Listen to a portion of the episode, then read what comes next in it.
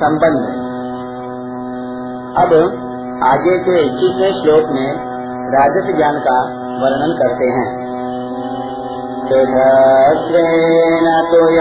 ज्ञानम नानाभावान्विधान् वेत्ति सर्वेषु भूतेषु राजसम्। परंतु जो ज्ञान, अर्थात, जिस ज्ञान के द्वारा मनुष्य संपूर्ण प्राणियों में अलग अलग अनेक भावों को अलग अलग रूप से जानता है, उस ज्ञान को तुम राजस समझो। व्याख्या। पृथक तो यज्ञानम नाना भावान पृथक विधान। यहाँ तू पद राजस ज्ञान को सात्विक ज्ञान से भिन्न बताने के लिए आया है। राजस ज्ञान में राग की मुख्यता होती है। रजो रागात्मकम विद्धि।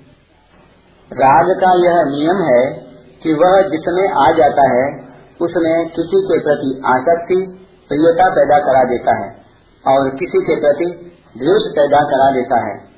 इस राग के कारण ही मनुष्य, देवता, यक्ष राक्षस, पशु पक्षी, कीट पतंग, वृक्ष लता आदि जितने भी चर अचर प्राणी हैं, उन प्राणियों की विभिन्न आकृति, स्वभाव, नाम, रूप, गुण आदि को लेकर राजस ज्ञान वाला मनुष्य उनमें रहने वाली एक ही अविनाशी आत्मा को तत्व से अलग अलग समझता है।